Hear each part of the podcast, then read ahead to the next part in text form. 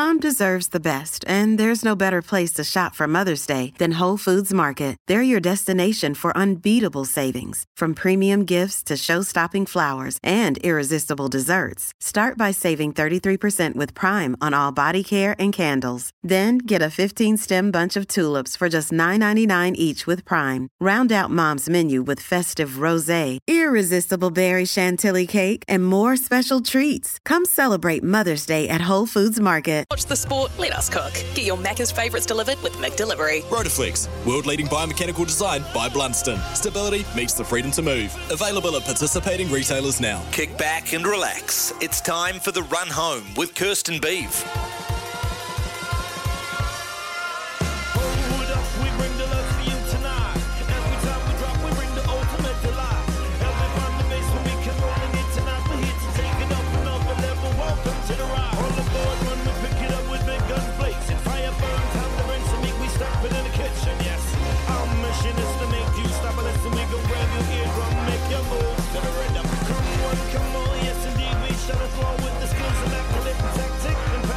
Good evening. Great to have you listening right here to the run home. Thanks to McDelivery. It is Wednesday, the 1st of February, and it has just gone after five o'clock. Uh, we've been talking about improvements to Super Rugby. How can we make it the premier competition in the rugby world? Tony's got a suggestion mix players into different teams, just like the IPL have done. Thank you very much for that suggestion, Tony. Michael says, look at the Six Nations. They've introduced shot clocks, they've banned uh, the chats pre line out to speed up rugby. No more huddles before a line out. Looking forward to this, uh, seeing how the shot You're to clock. watch it now. Oh, I like the Six Nations. I like the romance, the theatre. It's not great rugby. I've always said this, but I know because people say it's the greatest competition in the world. It is just, it's the day. It's in its history. Like when England plays Scotland, you know, we've all seen Braveheart. You know, you can see your pre-match game talk if you're a Scottish coach is easy. Um, and then the French and the English rivalry, the Welsh playing the Irish this weekend, and that is spicy always. And a lot of it's centred around Gaddy getting the archer from Ireland all those years ago, and then he never let that go. And Great stories. it's great stories. So, like, they're going to Cardiff this weekend, and they haven't got a great record there. And obviously, they'll be raging hot favourites. I, I don't think it's beyond the realms. This is the most excited I've seen you talking about rugby for a very long time. And this is what we need you to be like all year long, Beeve, when we're talking about Super Rugby as well. And we want you to have your say how we can make Super Rugby even better. Double eight to double three is the number to get through on the text line. Coming up on the Macca's menu, thanks to McDelivery, we're going to talk about Super Rugby in just a moment with Justin Nelson. Plus, we have a $150 TAB bonus bet voucher to give away when we play Drive to Survive. Set the clocks. That is happening at about 5.40. After six, we cross the ditch and chat to Barney and the Professor.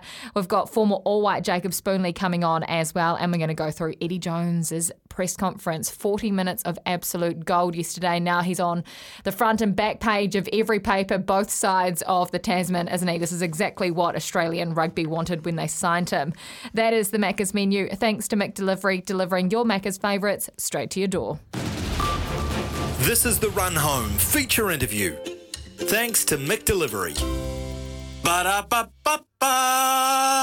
Yes, we're very lucky. He's one of our own here on SENZ. Of course, he's done uh, the basketball commentary and uh, our basketball show as well. He's got more than 30 years' experience in the sports broadcasting industry, and now he's the head of commercial and events for Sky Sport. Justin Nelson, great to have you back on the program. How are you?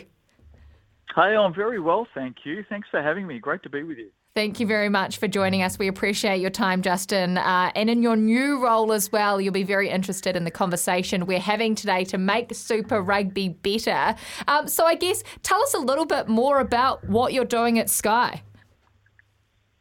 Well, I think it's about analysing and looking at all things sport and how we can be better and grow and create more fandom because more fandom creates more viewership and more interest. So when you put all of those things into a melting pot, you know, the wonderful thing about sport is it's a great connector. It doesn't matter where mm. you are in the world, doesn't matter where you are in your life and what you're doing, it's a great connector. It's there to be enjoyed, it's there to socialise, and it's there to bring people together. And we're certainly no different in terms of what we do at Sky as well. When you look around the world, you look at different leagues and different sports, who do you think is doing it well? Well, people's attention has become the most valuable commodity in the world. That's what everybody is chasing. They're chasing people's attention. And in sport, those people are fans. And, you know, you look around the world and, and what we're seeing at the moment, you know, certainly the Premier League uh, today closing the, the transfer window, so much interest, so much buy-in from media and fans. And it's, um, it's such an exciting thing when you're looking at uh, players moving teams and uh, what's my team going to look like on the other side and who am I going to recruit and who are we drafting and all those things we see in the Premier League and the NBA. The NBA does an exceptional job of it. The NFL, um, and certainly in our own backyard in this territory, the AFL do a great job in that space as well. Justin, just listen to what you're saying there, and, and I've sort of long had the thought of it too. It's not necessarily the product as in the sport, is it? I mean, people can take or leave some of those sports you've mentioned. I, I look at, and talking about our backyard, obviously I'm not across the AFL as much as someone like yourself would be, but I look at the NRL. And I mean, you can get some absolute bludgers of games in the NRL, but what they do around it, uh, the hype, and uh, I guess the what they do with the broadcasting, it just makes it must watch, doesn't it? You're always going to get good and bad games. Doesn't matter what sport you play. Doesn't matter what the contest. You're always going to get games that are, are thrilling, high level. Sometimes they're a dour struggle. Sometimes you know they converge on the point of, of being disinteresting but it's about what you put around. What you're saying is mm. spot on. The socialising, the aspect where people can engage with the sport and do it in a way where they can socialise with their mates. That's the integral part of sport right now. Try and make it competitive. Try and make it balanced. Yes, you'll get good games. Sometimes you'll get bad games. But again, if it's something that people can connect with through tribalism and through socialising with their mates. And don't forget, 90% of people go to events to socialise. That's what we do as human beings. That's what people are chasing. Beaver ha- has an idea to make Super Rugby better. We've been asking uh, all of our listeners today, and, and he's come up with a suggestion of a Super Rugby draft. Do you think something like that would work in Super? and, and what about a transfer window? Well, I can tell you now, uh, anyone who has uh, has been listening into all the stuff that I rabbit on about in sport, um, it's the first thing that I'd change. It's the first thing that I'd bring into Super Rugby. I've, I've been pretty vocal about it. Um, I've lived much of my sporting life and fandom through drafts. I mean, the mm. AFL brought this in 30 plus years ago. It's not new. You know, the NFL, the NBA, they've had it for decades people today want to connect. The young audience today wants to connect with fantasy. They want to connect with drafts and trade windows and changing things up. This is all about innovation and immersing people in their game. You have to move the, the, the needle, the fan needle, from being passive viewers, passive fans, into tribal fans. And I think a draft would be fantastic. I think a transfer window would be excellent. And I think combines and looking at that next generation Yeah. of talent coming through. Oh, the combines would be phenomenal, wouldn't they? Yeah, well, the funny thing what you're talking about there, Justin, is when Super Rugby first started, and for a long time, they actually had a draft where they all sat in Wellington, uh, and they were only allowed to protect very much a playing 15, and then everyone else was on the market. And you think now, you look back at that now, wouldn't that have made great television? And uh, pl- Oh. and fan engagement if you had cameras watching the fights, What happened to that? Oh, it got cut because of centralised contracting. Right. Because guys ne- then started getting contracted to the actual franchises as opposed to New Zealand Rugby. But you could you imagine that, mate? The the theatre of watching the five Super Oh. Rugby coaches. You'd be hooked, Yeah. locked on. Yeah, look, it was only probably six weeks ago where I'm sitting in, in the lounge room in my house in Wellington and I'm tuned into the AFL draft that went for three nights. Three. and I couldn't wait to get home and switch on the computer, log in, and watch the draft unfold. I was captivated by it. Um, these days, if you look at the AFL as a system, there is a mechanism for teams to protect or have an opportunity to protect father son selections, academy selections. Uh, but the system they have there is if another team bids or drafts one of those players, I should say, you have a chance to counter that by bidding on that player and using accumulation of points from other draft selections you have. So it's a very, very good system. And I can tell you now, as a consumer, it absolutely sucks you in. And I think there's an opportunity to do that here with Super Rugby. I really do. It's fascinating, isn't it? Uh, we had another listener uh, suggest that uh, an IPL type auction, which is sort of like what you're talking about. Yeah, I mean, there's different ways of doing it, but I, I guess what we're seeing and what we're learning from these competitions overseas is this is what fans are connecting with. This is what they want from their leisure time. This is how they want to invest their time in sport. Eh, The, the, the AFL, one in 23 Australians, one in 23 are paid up, fully paid up members of an AFL team. It's about 1.1, 1.2 million people. Wow. If we had the same here for rugby, for Super Rugby in New Zealand, that would be 217,000 paid up members of a Super Rugby team here in New Zealand. Imagine that. You wouldn't have any issues getting people to grounds then, would you? You'd be sold out at every every game. Well, not only that, but imagine the money coming into the ecosystem of those mm. teams, and that then flows onto players and um, facilities, and you know what you can put back into fan engagement and deliver to fans uh, for that in-game experience as well. So that's where we need to get to. I think that's where we can get to. I don't buy into the game is broken.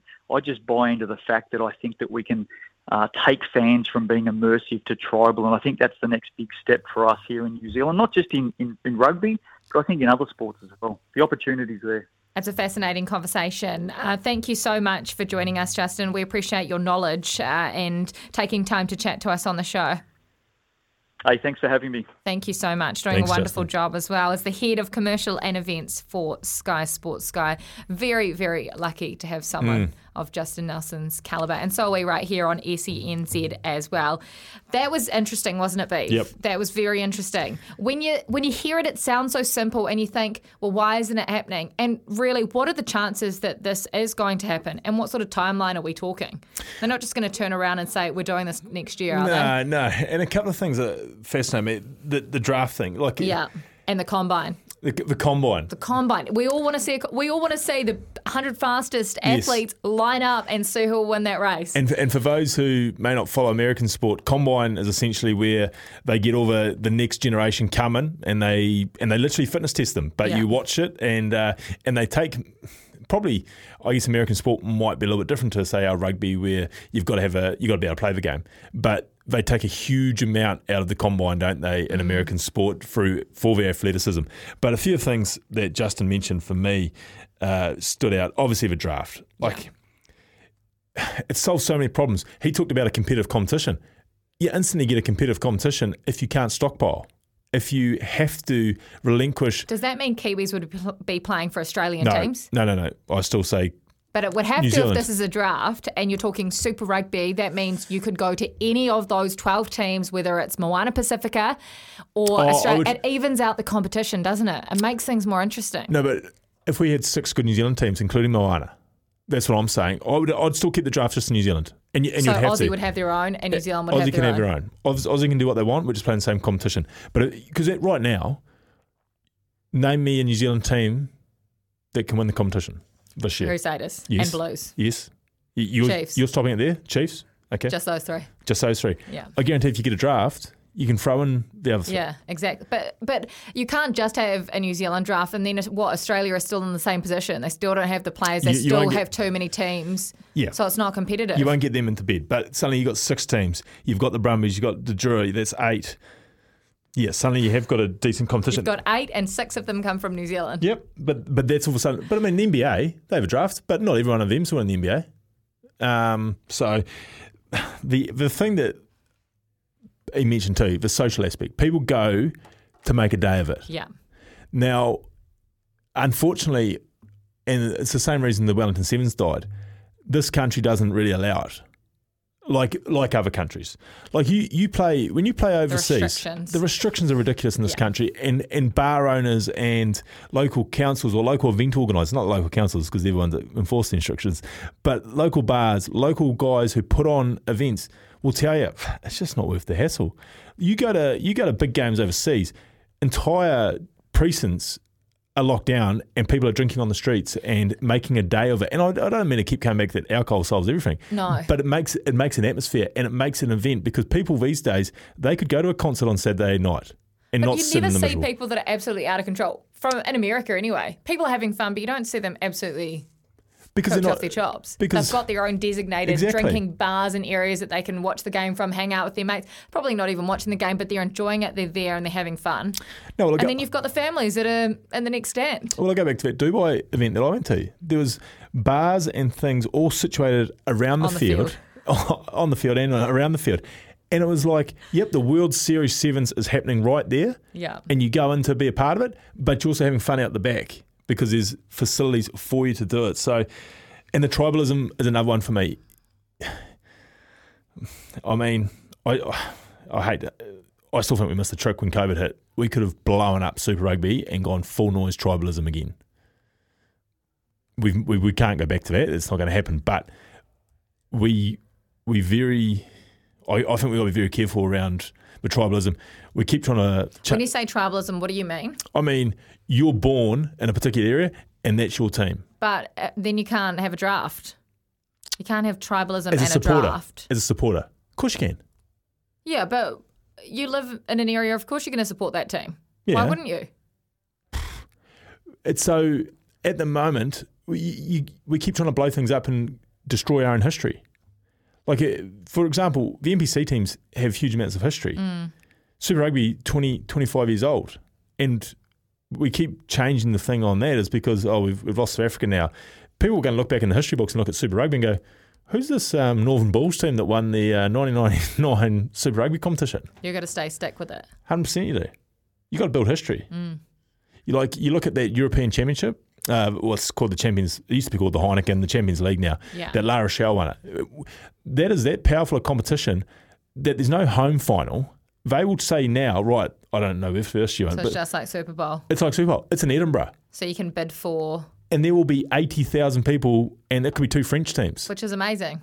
I don't. La Rochelle won it this year, and where they win it, they won it in Marseille or something like that. But that's where the final was always going to be. Amazing. It's either at Twickenham or the Aviva, and it's full houses, and it's just because the competition has history. Could you imagine that Super Rugby gets to a point where right, this year's final is going to be at Waikato, and it's going to be the Crusaders playing the Brumbies, and it's a full house. Yeah, you book it out. You know, Yeah. I want to go to that. It's just like And, NRL Grand Final or something. yes, Yeah. and of course, I mean Hamilton would sell out in a second if people knew that they could go on a weekend there, and maybe just maybe their team might make the final. Yeah, it's just that they'll be selling their tickets a week before the final. Let us know what you make of all the Super Rugby chat. What do you make of a draft, a transfer window, a combine? Uh, what do you think? Double eight double three on the Temper and Ped Post text line. Would love to hear from you. Or give us a call 0800 150 811 on the Makita New Zealand phone line. Don't forget, every caller just on the run home between 4 and 7 p.m. every time you give us a bell and tell us a cracking story uh, or share uh, something with us, you go in the draw to win a $250 Makita New Zealand voucher.